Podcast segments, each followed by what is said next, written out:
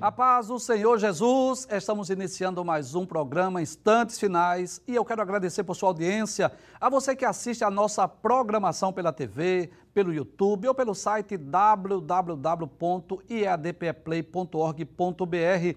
Que Deus te abençoe, que as bênçãos de Deus continuem sendo derramadas sobre você e toda a sua família.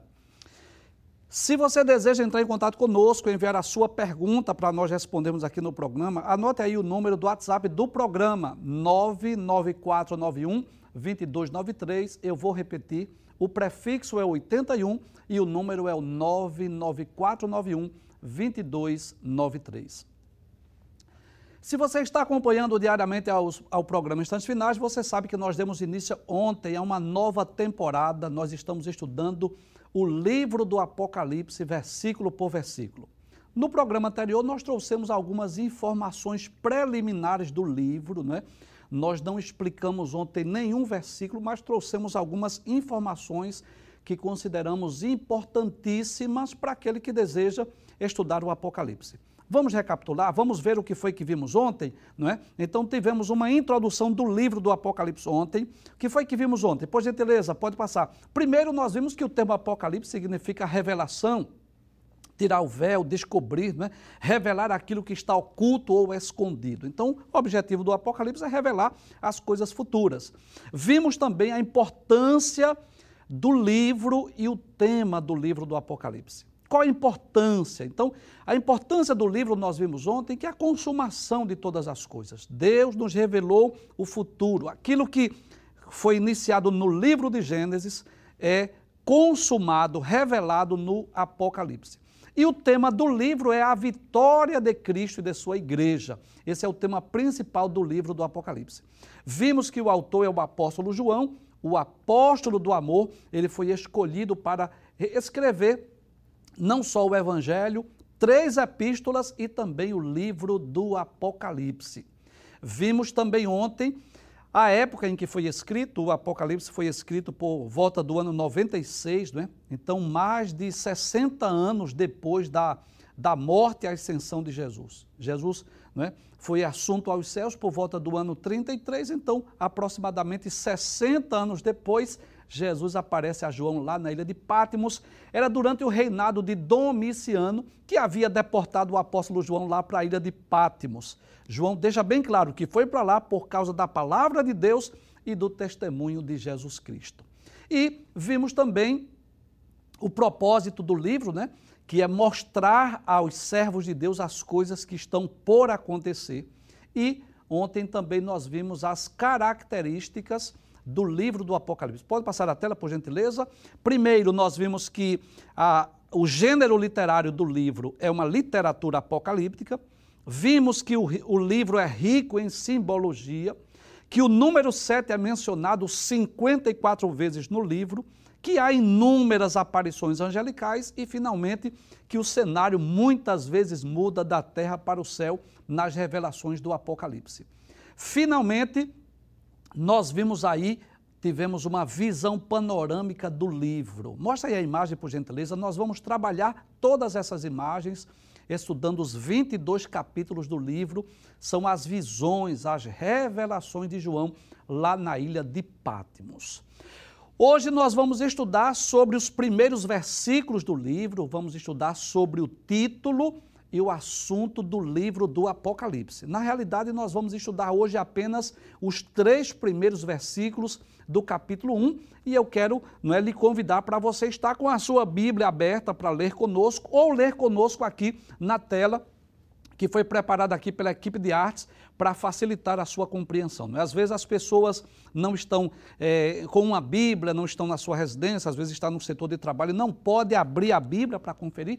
Então o setor de artes aqui da Rede Brasil preparou aí algumas telas com os textos bíblicos para facilitar a compreensão. Então vamos para o versículo primeiro, né? Vamos estudar sobre o título e o assunto do livro do Apocalipse. Pode passar, por gentileza? Então, observe que no capítulo um, versículo um, começa dizendo revelação de Jesus Cristo, né? Então observe que a expressão revelação de Jesus Cristo, então nós vamos perceber que essa palavra revelação é a tradução do termo grego Apocalipse.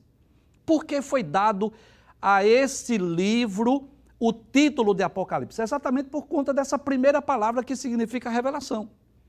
Ou seja, a primeira palavra desse livro, no original grego, é exatamente Apocalipse, que significa revelação. Então, eu posso dizer que a primeira lição que nós já podemos aprender nesse livro é que, ao contrário do que muita gente pensa, esse livro não é um livro oculto, enigmático, misterioso ou incompreensível, não. Ele já começa dizendo que este livro é o quê? É uma revelação. Você sabe o que significa revelação? Significa tirar o véu, descortinar, descobrir, revelar aquilo que está escondido. Ou seja, Deus, através desse livro, ele descortinou o futuro para que nós pudéssemos compreender o que está para acontecer na história da humanidade. Permita-me ilustrar. Eu não sei se você já teve a oportunidade de chegar num hotel, por exemplo, ou numa residência, e de repente há uma janela e há uma cortina. E quando você afasta a cortina, quando você abre, aí você vê a paisagem, ou você vê o cenário, aquilo que está do outro lado. É mais ou menos isso.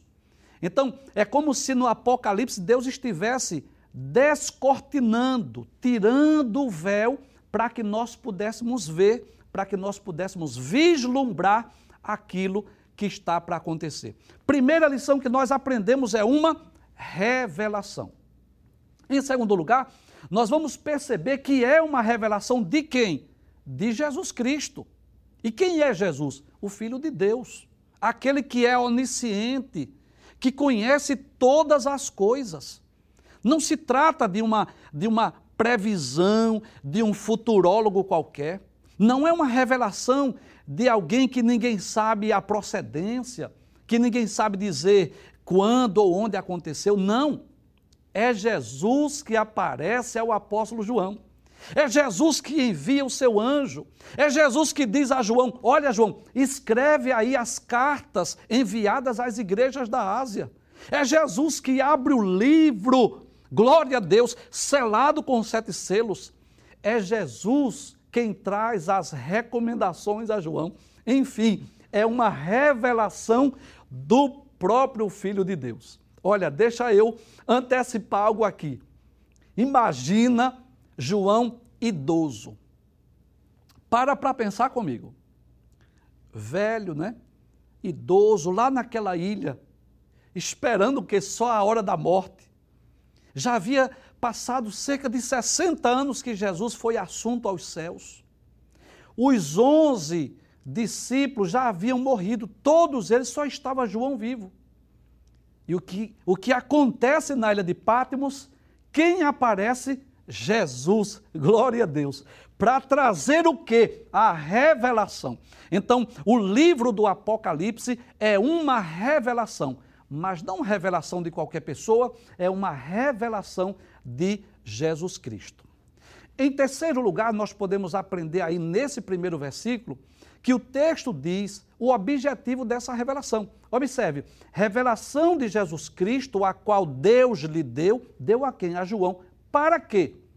Para mostrar aos seus servos. Eu quero chamar a atenção de algo aqui. Não é para mostrar ao seu servo no singular, mas para mostrar aos seus servos. Então, não estava, o propósito de Cristo, né, não era revelar apenas ao apóstolo João, mas aos seus servos as coisas que brevemente devem acontecer. Ou seja, não era apenas para o apóstolo João, e sim para todos nós.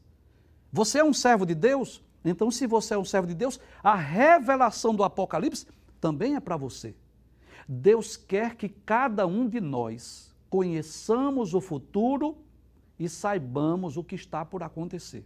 Não importa qual seja a sua religião, não importa qual seja a sua denominação, se você é cristão, não importa se você é um novo convertido ou se é um crente há muito tempo, não importa. Deus quer que você conheça. E a maior prova disso é que Jesus aparece a João. Para quê? Para revelar aos seus servos. Glória a Deus. Eu estou feliz. Eu me sinto feliz porque eu estou incluso aqui, eu sou servo de Deus. E essas revelações não foi apenas para João, mas para cada um de nós.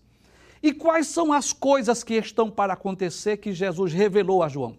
Vamos ver o mapa? É claro que nós não vamos não é, é, explicar tudo agora desse mapa, nós vamos ter muito tempo, né? Vamos passar alguns meses, mas vamos abrir o mapa, por favor, é, para nós revermos aquele panorama do livro do Apocalipse, o que é que Jesus quer revelar aos seus servos, não só a João, guarda essa palavra, não só a João, mas aos seus servos. Né? Então, só recapitulando aqui, no capítulo um nós vamos ver a visão do Cristo ressurreto, glória a Deus.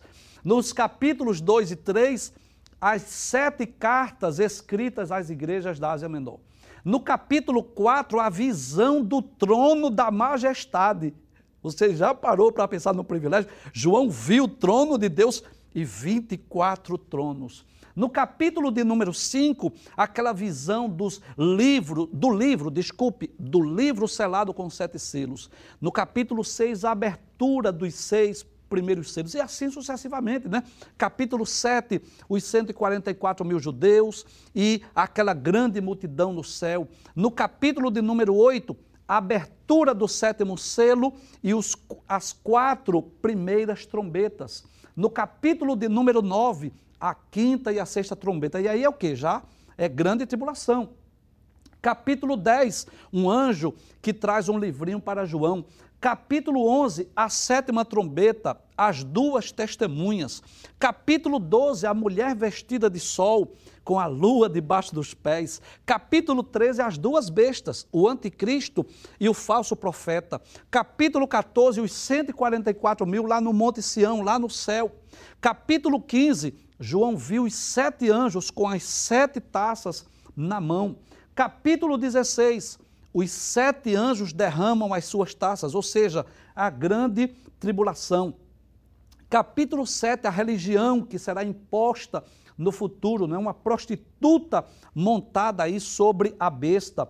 Capítulo de número dezoito, a queda da Babilônia, um anjo forte que ilumina toda a terra.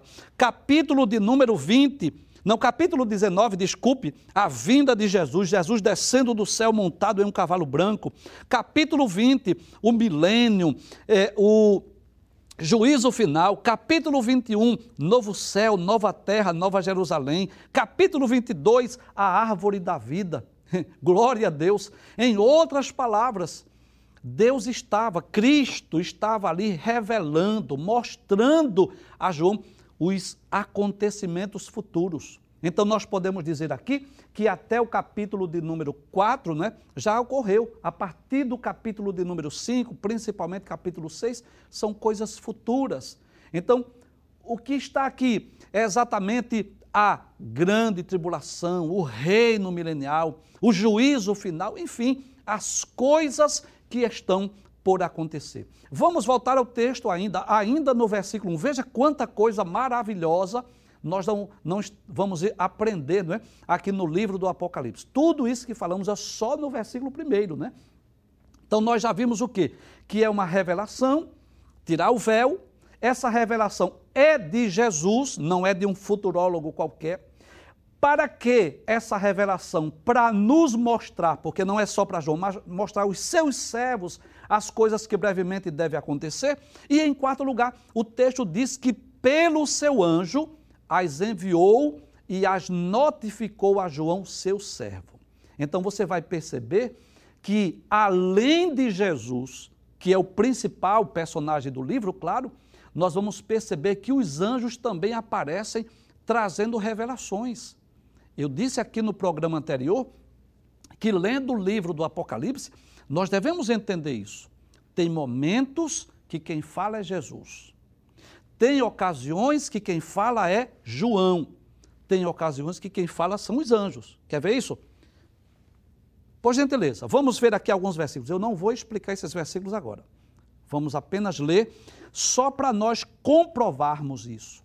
Que os seres angelicais, quando aparecem no livro do Apocalipse, não é só para trazer juízo, não é só para tocar as trombetas, não é só para é, derramar o cálice da ira, não. Os anjos aparecem também trazendo anúncios, como é comum em toda a Bíblia, não é? De Gênesis a Apocalipse, nós vamos observar que os seres angelicais aparecem com muita frequência, trazendo anúncios, trazendo mensagens. Por exemplo, Apocalipse capítulo dezessete, versículo um, diz assim: e veio um dos sete anjos que tinham as sete taças e falou comigo. Falou com quem? Com João. E o que foi que o anjo disse? Vem, mostrar-te-ei a condenação da grande prostituta que está assentada sobre as muitas águas. Versículo três, diz assim: e levou-me em espírito a um deserto, e vi uma mulher assentada sobre uma besta. Quem levou? O anjo. Versículo sete, e o anjo me disse, observou?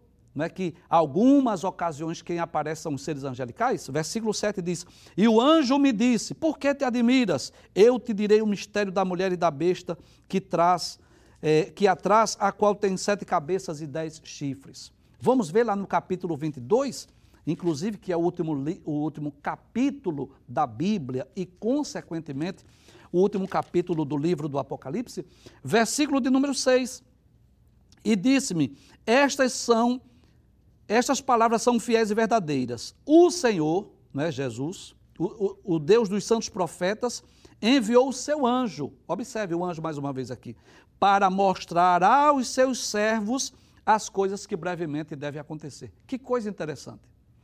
No primeiro capítulo do livro do Apocalipse, lá no primeiro versículo, diz que Deus enviou o seu anjo para mostrar aos seus servos as coisas que brevemente devem acontecer. E no versículo seis do último capítulo, o texto diz, estas palavras são fiéis e verdadeiras. O Senhor, o Deus dos santos profetas, enviou o seu anjo. Então, os anjos aparecem aqui também trazendo essa revelação. Observe o que diz o versículo dezesseis. Diz assim, eu, Jesus, enviei o meu anjo. Glória a Deus. Então nós vamos perceber, né, que os seres angelicais aparecem com muita frequência no livro do Apocalipse. Mais uma vez, versículo primeiro, só para a gente recapitular. Então, o que é que nós aprendemos só no versículo primeiro? Quatro lições importantes. Primeira, a, a palavra Apocalipse significa revelação. Por essa razão, o livro recebe esse título de Apocalipse, porque lá no original grego, Apocalipse é a primeira palavra, né? Então, primeiro é uma revelação. Mas revelação de quem? De Jesus. Para quem é essa revelação? Para quê? Para mostrar aos seus servos as coisas que brevemente devem acontecer. Então, é para todos nós. E nós aprendemos também que pelo seu anjo, ele notificou a João. Vamos para o versículo de número dois. Vamos ver o que é que diz o versículo de número dois. Diz assim, o qual testificou. Quem foi que testificou? Foi o apóstolo João. Em outras palavras, diante dessa revelação de Cristo e dos seres angelicais, o que foi que o apóstolo João fez? Ele testificou, ele deu testemunho, né? Ele registrou, ele escreveu. Então essa foi a atitude do apóstolo João. Aquelas visões, aquelas revelações, né? Ele registrou. Por quê? Porque o desejo de Deus é que aquelas visões, aquelas revelações não estivessem restritas ao apóstolo João. O desejo de Deus é que elas chegassem em nossas mãos. Então, o que foi que Jesus fez? Jesus aparece ao apóstolo João. João registra isso no livro.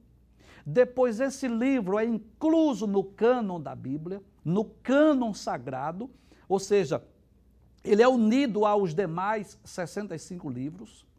Ele é traduzido, ele é impresso e chegou em nossas mãos.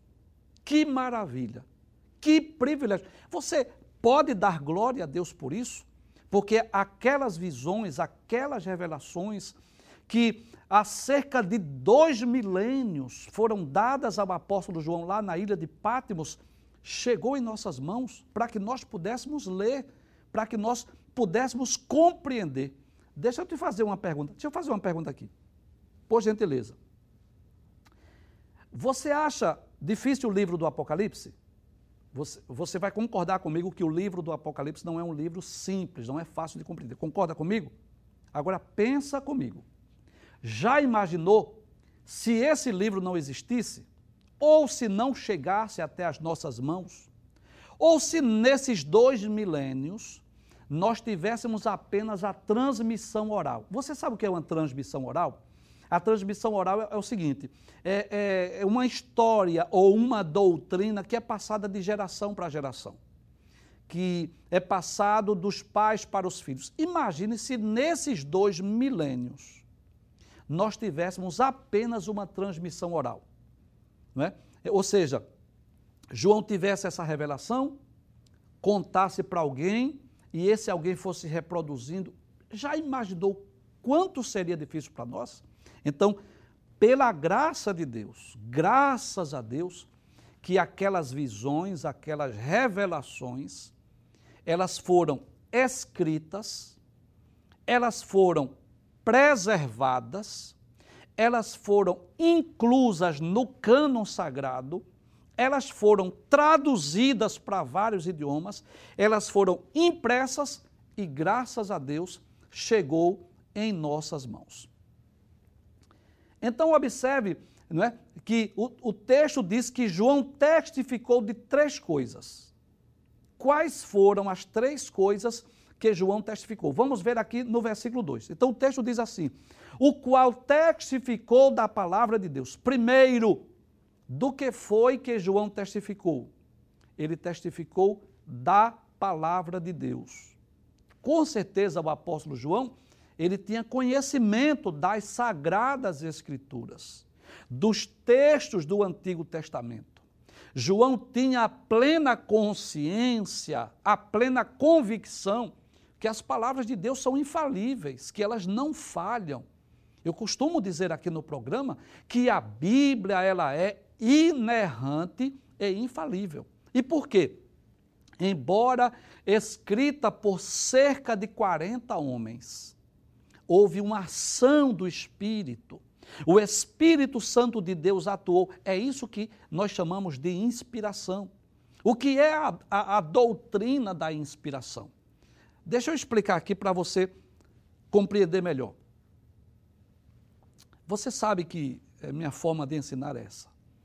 Eu costumo usar exemplos terrenos, visíveis e palpáveis, para ensinar as coisas espirituais. Então, permita-me fazer aqui essa ilustração, é só para você compreender melhor.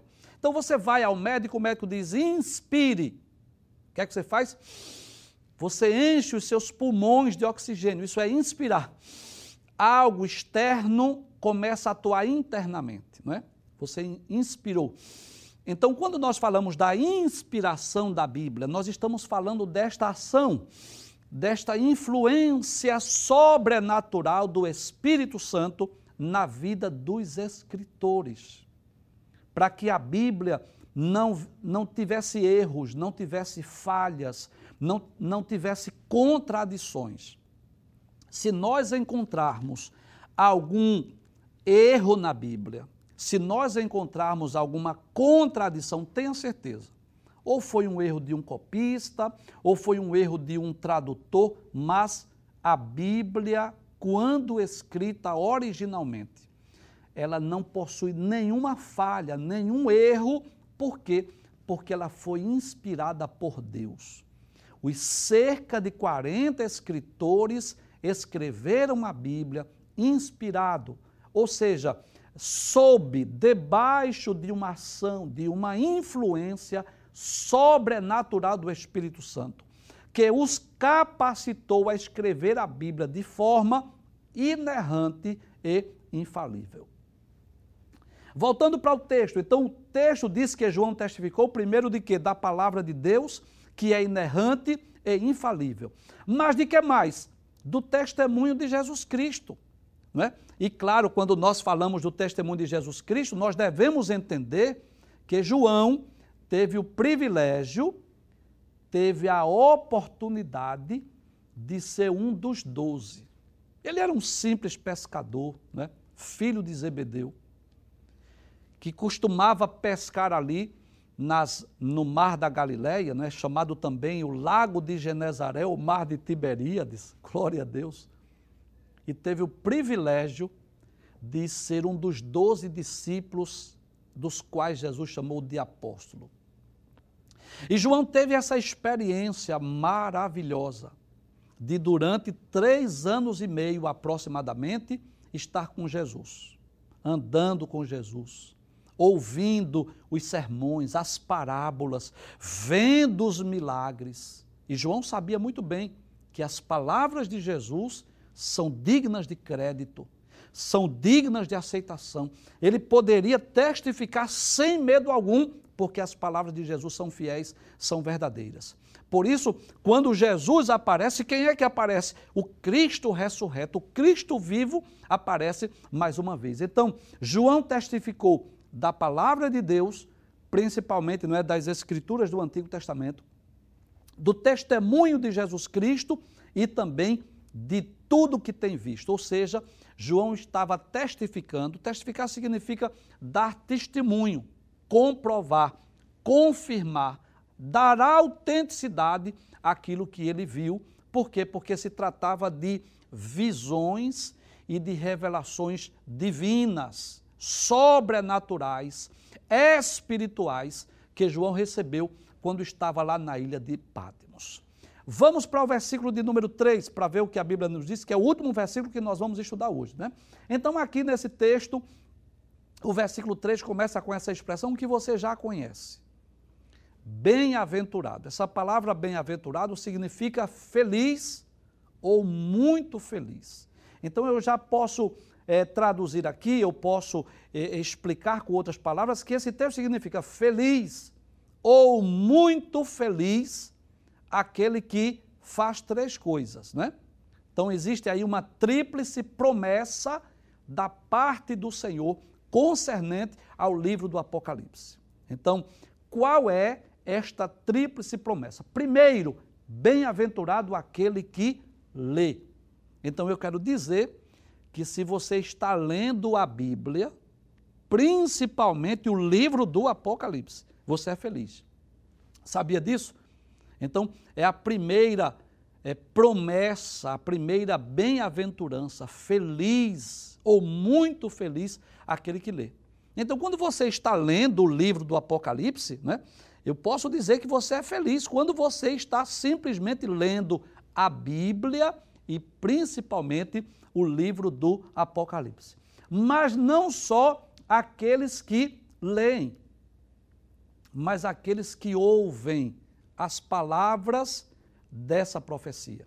Então, se você está aqui ouvindo a explicação sobre o livro do Apocalipse, ou você está ouvindo alguém ler a palavra de Deus, ler o livro do Apocalipse, você é feliz simplesmente pelo fato de estar ouvindo. Você é bem-aventurado. E, em terceiro lugar, a tríplice promessa aqui desse texto é para aqueles que guardam as coisas que nela estão escritas, né? Que nela estão escritas. Então, observe que coisa maravilhosa.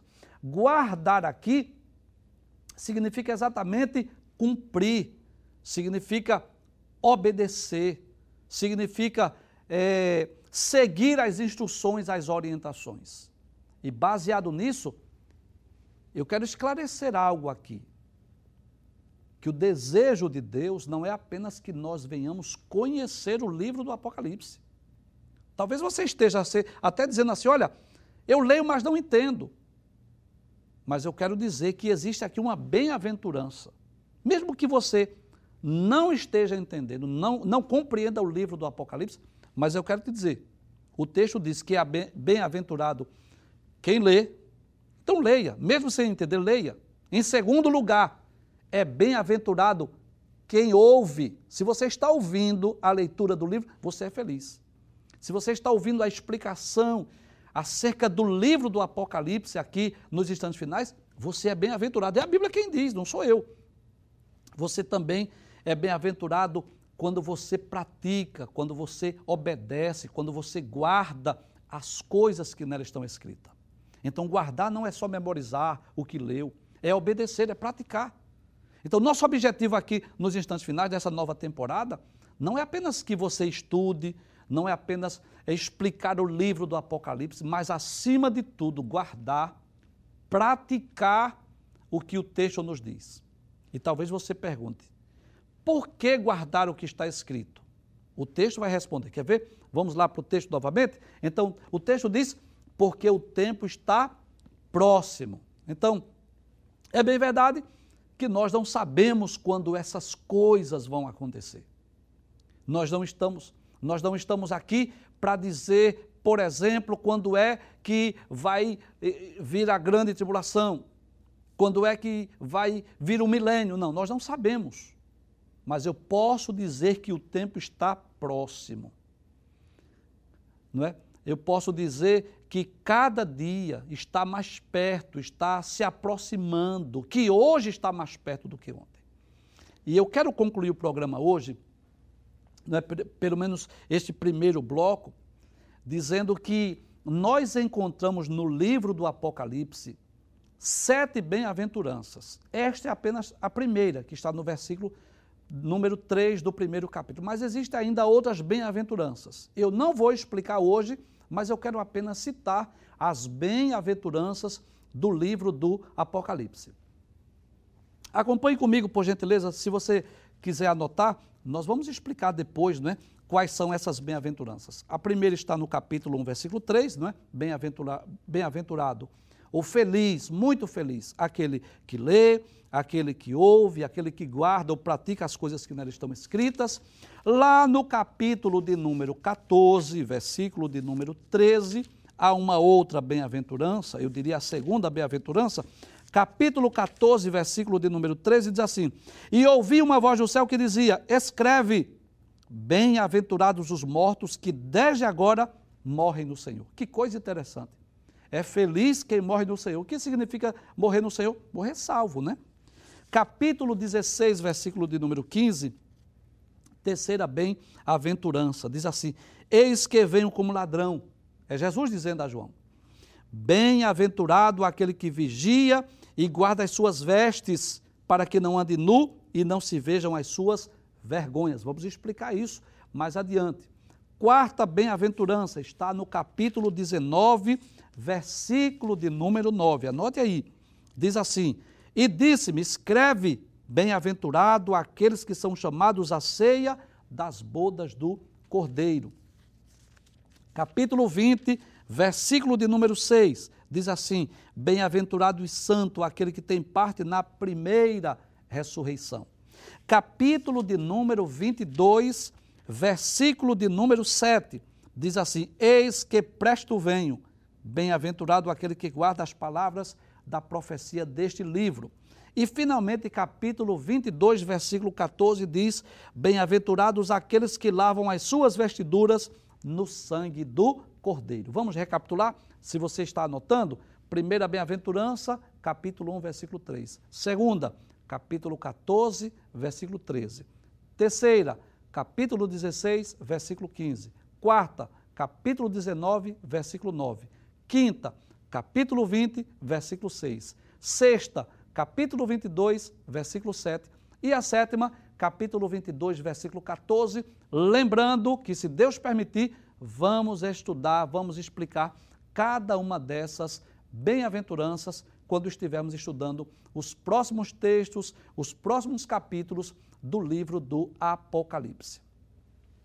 Muito bem, então nós hoje vimos apenas uma introdução, nós vimos apenas o título, o assunto do livro, estudamos apenas três versículos, mas se Deus permitir, não é, nós estaremos dando continuidade e, como prometemos, estudando esse livro versículo por versículo. Nós vamos a um breve intervalo, mas voltamos dentro de instantes. Até já.